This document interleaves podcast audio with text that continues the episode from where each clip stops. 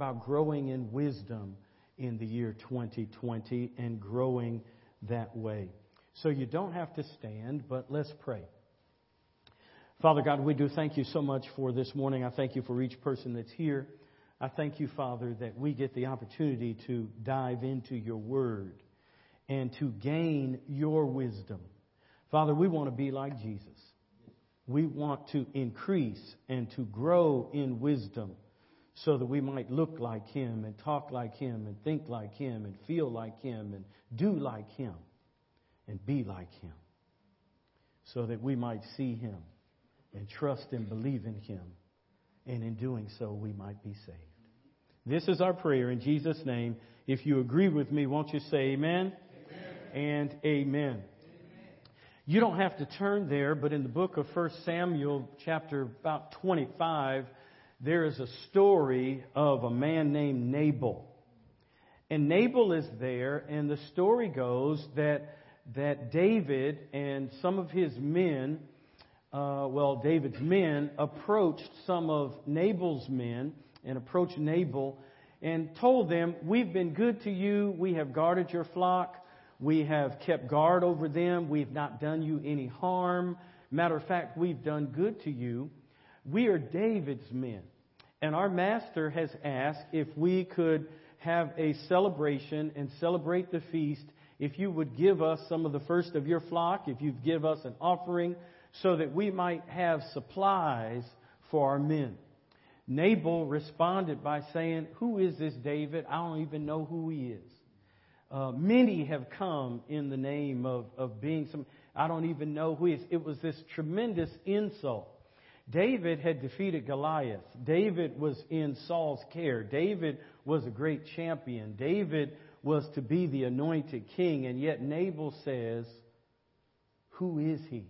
I don't even know him. Well, one of Nabal's men and his servants goes to his wife Abigail and says, uh, You know, I hate to say this to you, Abigail, but your husband Nabal is a scoundrel. And what he has done is insulted David, and we are certain that David is going to send his men back to kill us. Abigail gets word of that, and Abigail gets together an offering. Abigail gets together uh, uh, something to present to David, sustenance for his men, provide provisions for them, and maybe, just maybe, David won't kill all of them.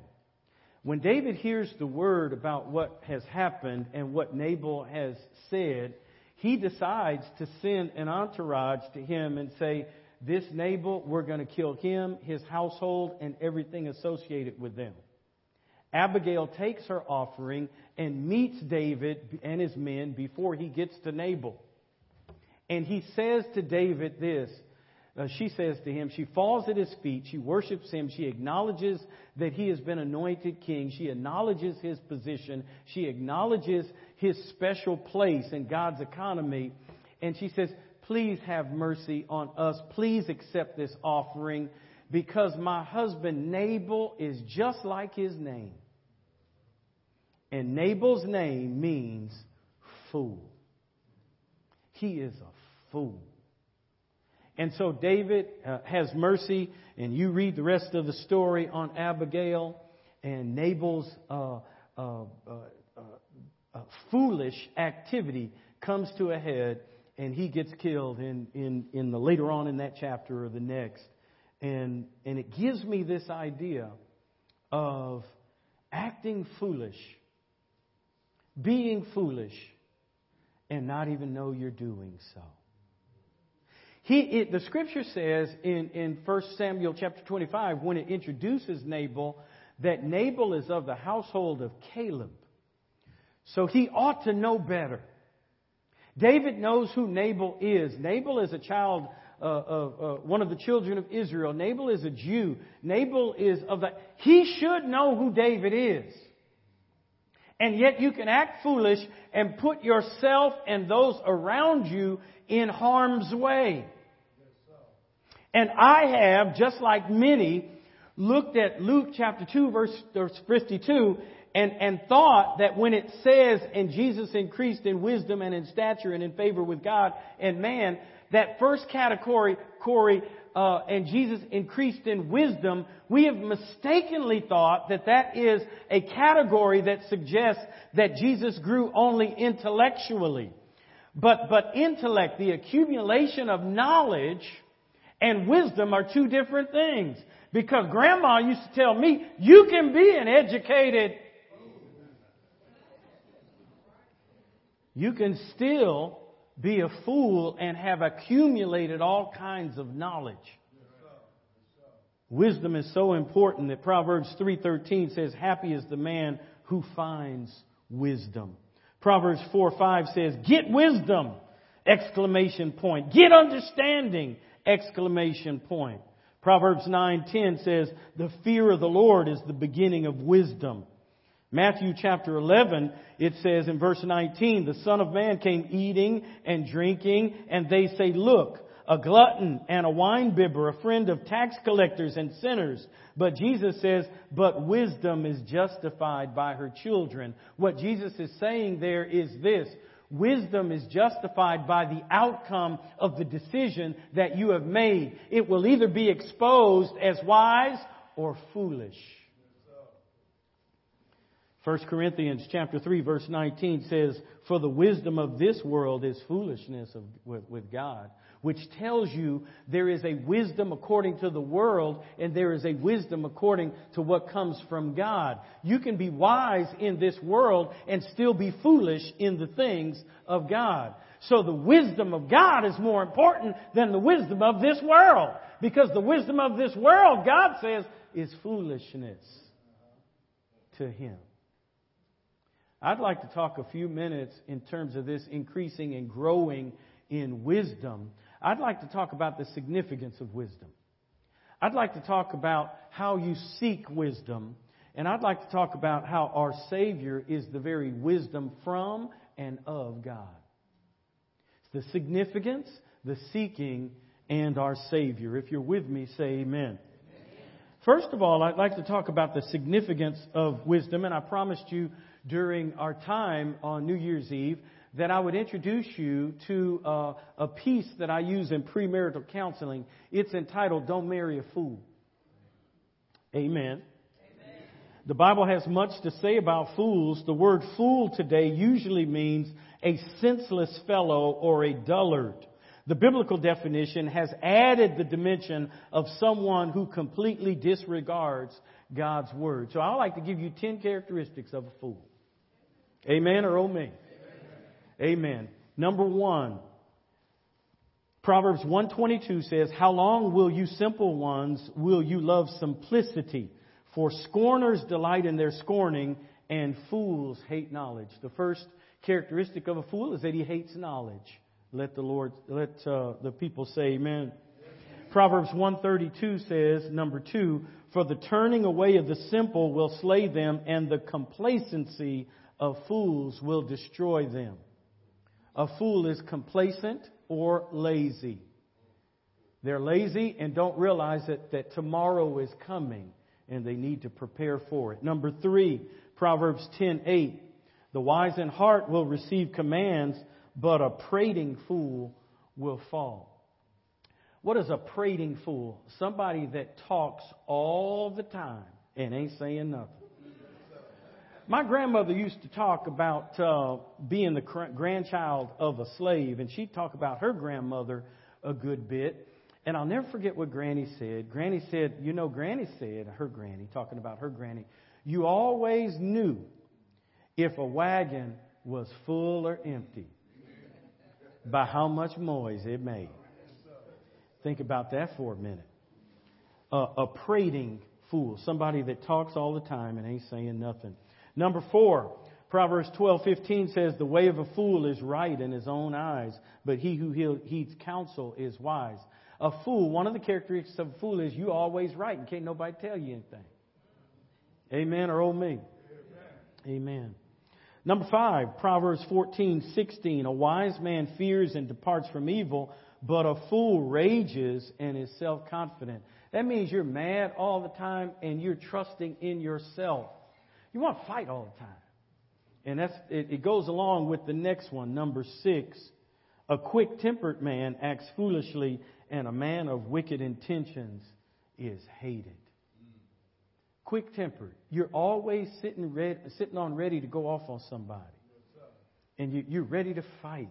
Always want to fight. Uh, one of the things I have to do with the boys that I coach is that I have to tell them ahead of time that bad times are going to come, Reggie. We were in uh, Lafayette, Alabama. Anybody know where Lafayette, Alabama is? Okay. Uh, we had night games uh, there, Derek, and, and I was like, I hope they finish as early as possible because we needed to get out of Lafayette, uh, Alabama real quick. The house was packed, and I said, Coach, do you get this many at your home games? He said, Coach, we're very different than, than you guys there in, in Fairfield. I said, and how so? He said, we're the only thing in town. That gym was packed and wasn't no brown people there. So I said, guys, listen, there are going to be some things that are said and there are going to be some things that are done that we're, let me prepare you now. You do not need to go off. And if you do go off, you're going to put us in harm's way. Amen or oh me? Amen. So a fool is quick tempered and acts foolishly. Number seven, Proverbs 15:5. A fool despises his father's instruction, but he who receives correction is prudent.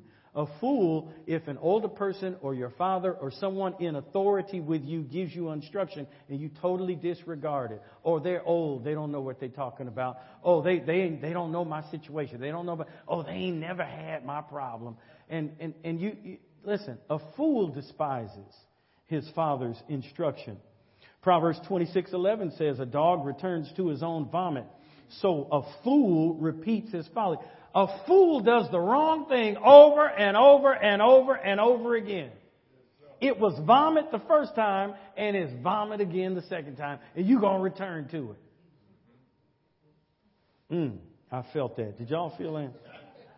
Number nine, Proverbs 28 26 says, He who trusts in his own heart is a. That's where you never get feedback and you never get, get counsel and, and you never get accountability and you never get someone else seeing what your situation you never get someone speaking into your life all you can see is is is uh, is your own heart and what you think and what you feel and and what you've experienced it, it, it's a fool it's foolish we need each other and god has placed others around us to give us input not just spiritual this is this is real life stuff here and then lastly is found in the book of Psalm, Psalms. It's for, Psalm 14:1. A fool says in his heart, what? There is no God. Before we move from this, what I'd like you to see is this. All of us have experienced one or multiple of these 10 characteristics of a fool at one point or another. Amen or oh me? Amen. Amen. Here's the difference. The difference is if you've experienced this as an isolated event, that that has happened to you. It has just happened, but it normally does not happen. Then it could be that you're not a fool. You've just acted foolishly on that one situation. You got me? Here's what defines a fool. If one or, the, or, or, or multiple of those characteristics are your pattern of behavior. That is the way you always act. You're always getting angry and quick tempered. You never listen to instruction. You, you, that is your pattern of behavior. And it's just occasionally you'll do the right thing. But this is your pattern. And what Solomon is telling his son is don't make that your pattern because then you're acting like a fool and you're being a fool. You're senseless.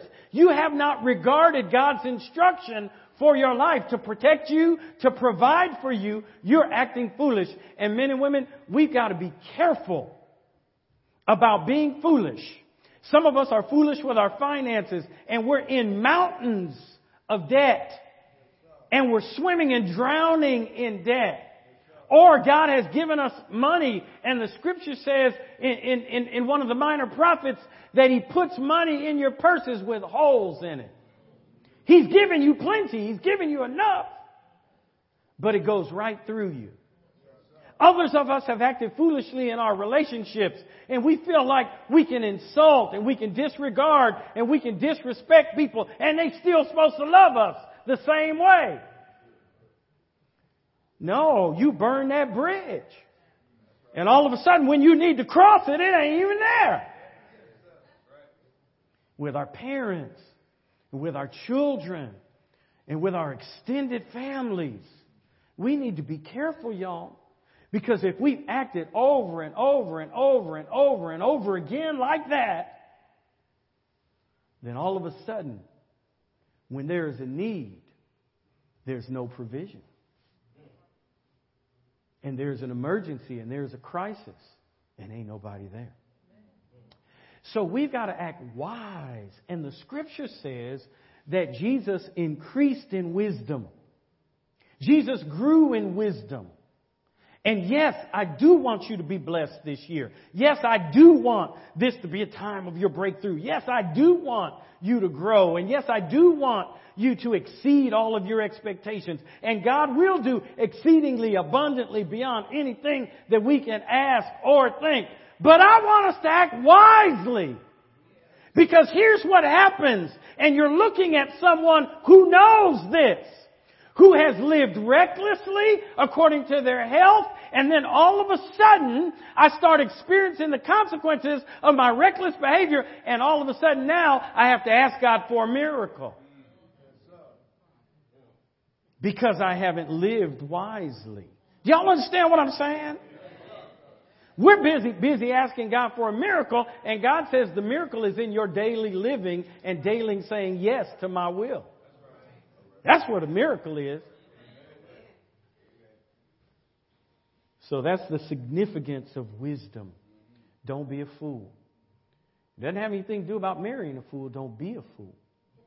Don't let these characteristics be a pattern of your behavior over and over. Y'all with me? Y'all with? Is this all right? Or do you want me to hoop? Is this all right?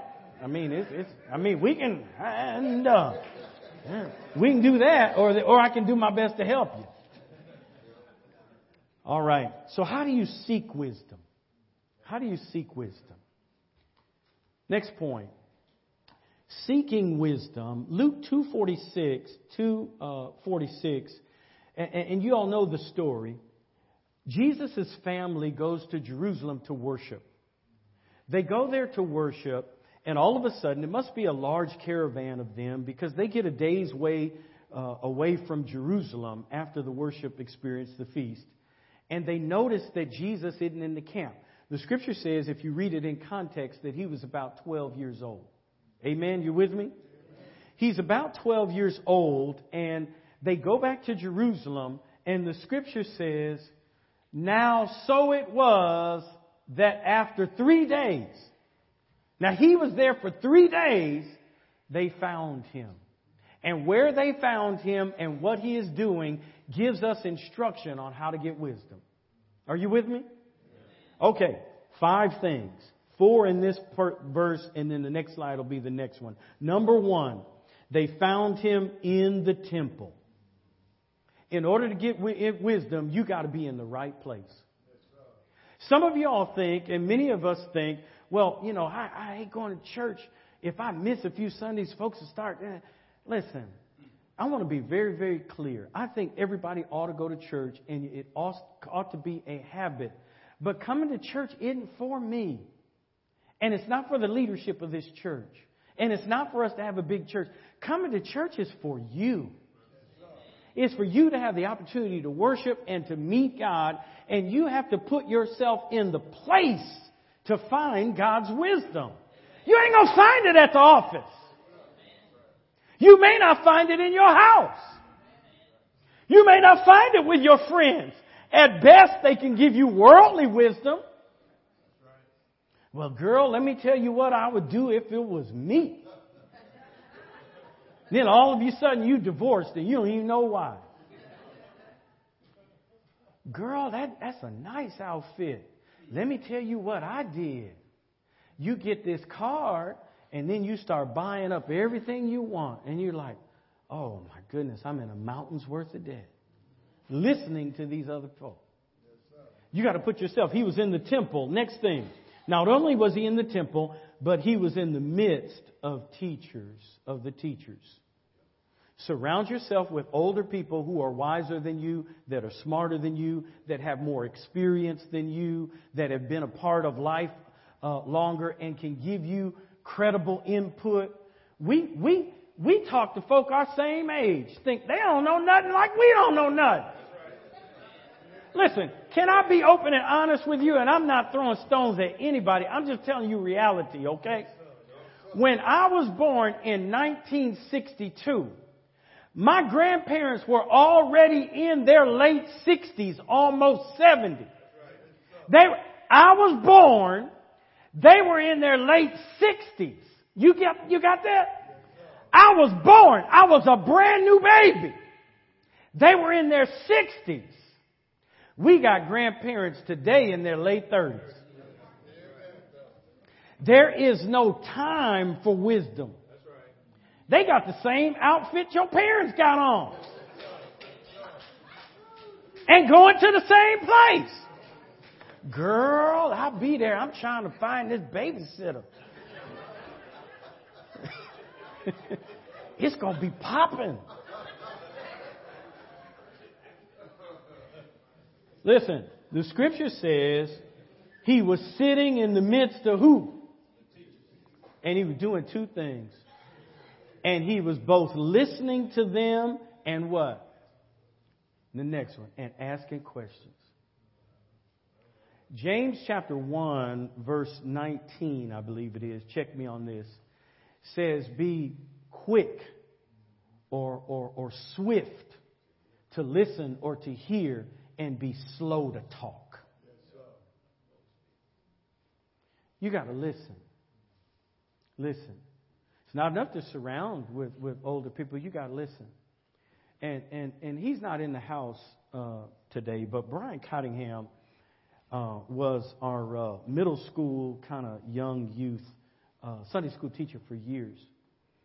And if you've ever talked to Brian for any amount of time, he's going to talk about finances. And all four of my daughters who grew up in this church have listened to, to Brian Cottingham talk about the, seven, the 10, 20, 70 plan. Y'all ever heard that?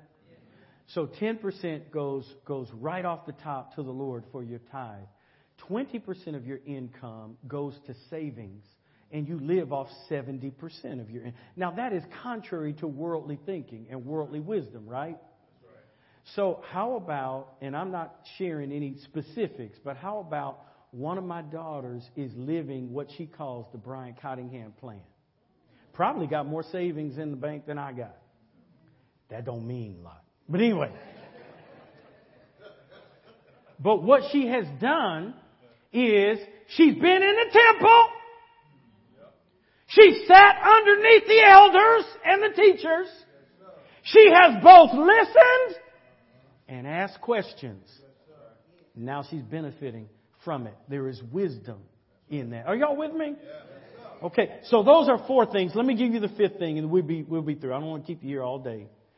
Uh, next slide, James chapter 1 verse 5, and it's probably the foundational verse dealing with wisdom, but many of us disregard it because it's so foundational. You go, duh, of course that. But if you've ever practiced it, if you've ever been in a situation where you've needed wisdom, you've gone to this verse. And this verse is James chapter 1 verse 5 where it says, if any of you lacks wisdom, let him what? Let him ask of God who gives to all liberally and without reproach and it will be given to him. So one of the foundational things about wisdom and obtaining wisdom or seeking wisdom is you gotta ask God for wisdom. You can't go to your girlfriend or your boyfriend or your, your, your buddy or, or, or, your dude and, uh, and, or your boss or, or, or anybody and ask for wisdom. You gotta ask God for wisdom. And filter through the, the wisdom of God with everything else that you are hearing. And say, Lord, is this the wise move for me to make? Lord, I need your input in my life. And what is the promise that goes with the verse? He will give it what? He's going to give you wisdom. The problem is, a lot of times we don't ask Him. So we don't receive it. You have not because you. We've got to ask Him for wisdom. So if I were to, to, to just kind of review a minute, we got to put ourselves in the place to find wisdom. And, and many times it's in the temple. We've got to surround ourselves with, with the elders and the teachers and, and folks who are wiser and smarter than us and have more experienced than us. We got to listen and ask questions. We, we, we have to ask God for it. But that still brings us to a point where, Pastor Mike, what does Jesus have to do with, with, with wisdom? Point three.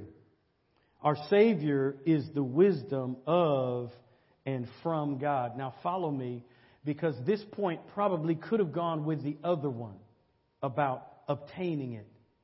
But I've separated it because I want you to see how Jesus fits in this category. There are two verses.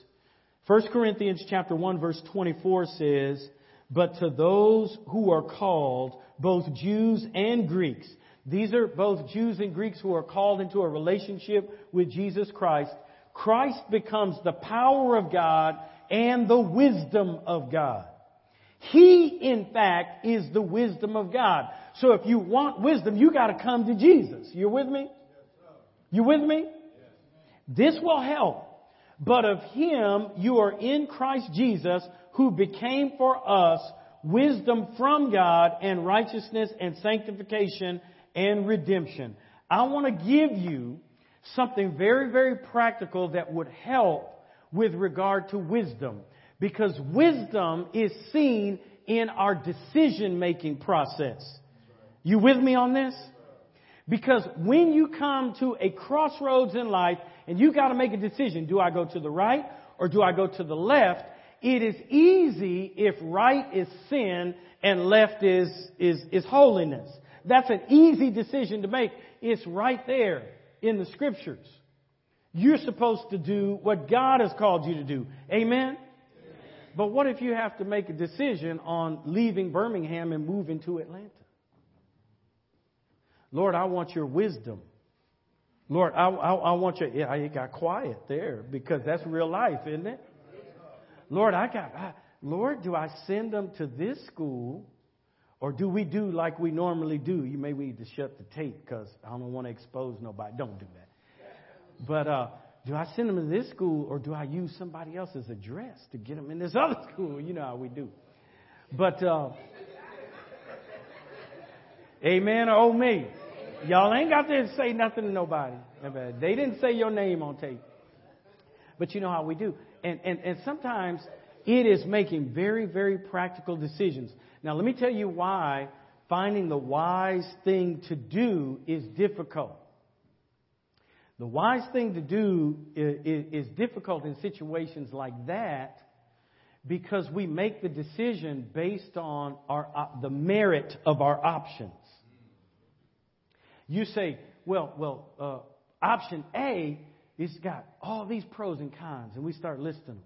Option B has all of these pros and cons, and you start listing them, listing them, and you still, it's still a coin flip. Which way do I go? I want to give you a way that would help you in the decision making process, and I think it has everything to do with the gospel. Write this down because it's not up on your, your screen. The wise way to make decisions is to make decisions based on your priorities. The wise way to make decisions is to make decisions based on your priorities. I should have had a slide for that. I'm sorry. And here's the reason why. Let's say the same thing is do I move to Atlanta or do I stay in Birmingham? You put a line down and you list all of your priorities. Because here's one thing about decision making. Two things, really. Number one, some decisions are more important than others. Amen or oh me. You deciding what you're going to eat for dinner this day, it's a, it's a decision you have to make. But it ain't that important because it ain't the Last Supper, hopefully. Amen? Because you're going to eat tomorrow. So, but moving to Atlanta or staying in Birmingham is a lot more important. And then your priorities, you begin listing everything that it's going to affect because part, point, point number two, decisions not only affect you, they affect everybody around you. Amen? So you may say, well, God is a priority in my life. Uh, my kids are a priority in my life. My job security is a priority in my life. Uh, uh, being right, you know, psychologically, knowing that I did the right thing, I'm in the right, that's important in my life. Physical health is important in my life. Uh, comfort is important in my life. Uh, all of these, money is important in my life. All of these things that are important in your life, the decision may either hit or miss one of those. Some of those priorities, it doesn't matter.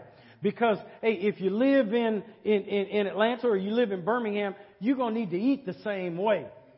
You know, so, so you don't have to put, but you begin numbering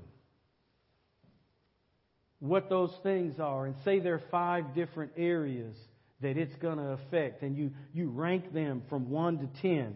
10 is, that's very important to me.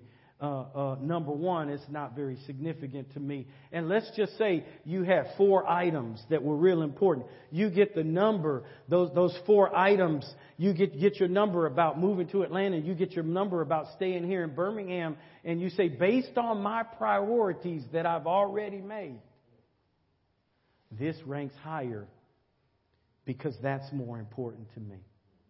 Kim and I had to make, make that decision years ago. Mom and Dad Cater moved down from Chicago. We had just uh, left the ministry that we were in. We were in six months ministry limbo. Uh, they gave us six months to decide whether or not we were going to be with the same group we were with or plant a church. If we stayed with the same group that we were going to be in, we would have had to move to Atlanta.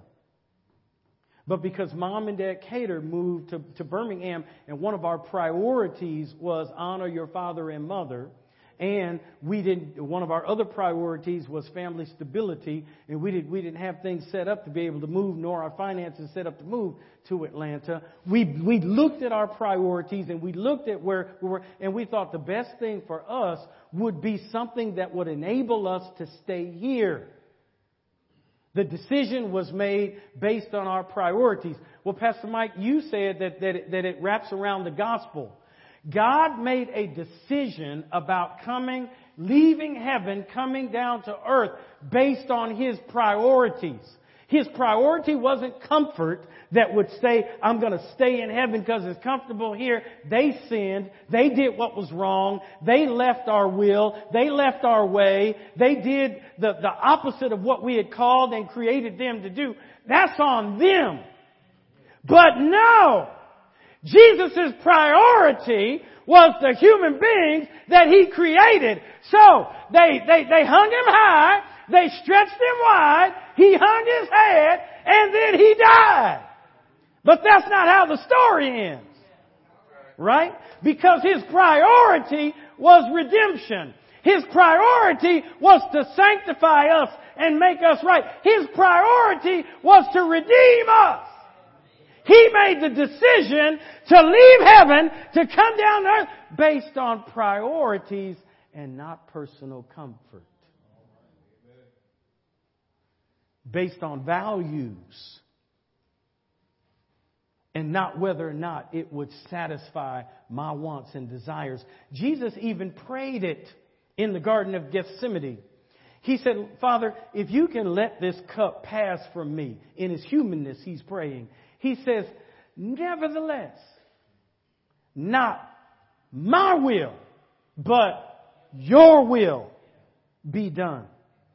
And men and women, in terms of wisdom and in terms of finding the wise way, it's not always going to be comfortable. Saving ain't easy. Tithing ain't easy. Every time you write that check, Satan puts in your mind things that you could purchase with that same money or things that you could do or things you could pay off or things that, hey, and, and, and I'm so sinful. I said, wow, I've been walking with the Lord almost 40 years. What if I saved all that money? No. hey, But here's the wisdom of God. The wisdom of God says that you can be, live better on 90% than you can 100. Try and figure that one out. And it's true. And it's true. Because the wisdom of this world is foolishness to God. And the wisdom of God is foolishness to this world. So, men and women, if we want to grow in godly wisdom, if we want to increase in godly wisdom, we've got to see the significance of it and not act a fool. We, we've got to seek it. It doesn't just come. You got to seek it. Because if you don't seek it, worldly wisdom is the best you can do. And we've got to make our decisions when it comes to acting wisely and acting foolishly based on our priorities. My priority is being right with God. My priority is my family. My priority is my children and my church. My priority is my wife and my kids. That's my priority. So let me just announce to you that if my wife and my children ever come in conflict with this church and I have to make a decision, I ain't choosing y'all. Bye, Felicia. Hey, they the ones I got to come home to. And every time I have put you before my family, it's always ended in, in, in drama. Always. So, anyway, if there's something I'd leave you with, I'd leave you with this. Make your decisions based on your priorities. And if you got to write it out, write it out. If you got to work through it, work through it. If you've got to get somebody else to kind of maneuver you and guide you through it and mentor you through it and give you wise counsel, God has placed people in your life to give you that kind of safety net. There's wisdom amongst many counselors. And God says, I provide. Some of us, we've acted foolishly in the past. I pray that we would move forward in His wisdom and grow in it just like He did. In Jesus' name, let everybody say, Amen. Father God, I pray for my brothers and sisters as I pray for myself. And I pray, Lord Jesus, that you would do a work in our lives, that we would increase in wisdom, in wisdom, in wisdom. Lord, that we would not listen only to ourselves, but we'd listen to you and your word, that we'd follow Jesus in this area. Father, it could be that there's one today that needs to follow you, and the wisdom of God is coming to you as Savior and Lord. The wisdom of God is saying, Lord Jesus, I need you. Thank you for dying on the cross for my sins. I open the door of my life and receive you as my Savior and Lord. Thank you for forgiving my sins and giving me eternal life. Take control of the throne of my life and make me the kind of person you want me to be. Lord, if there's someone who's never ever done that, they can do that right now.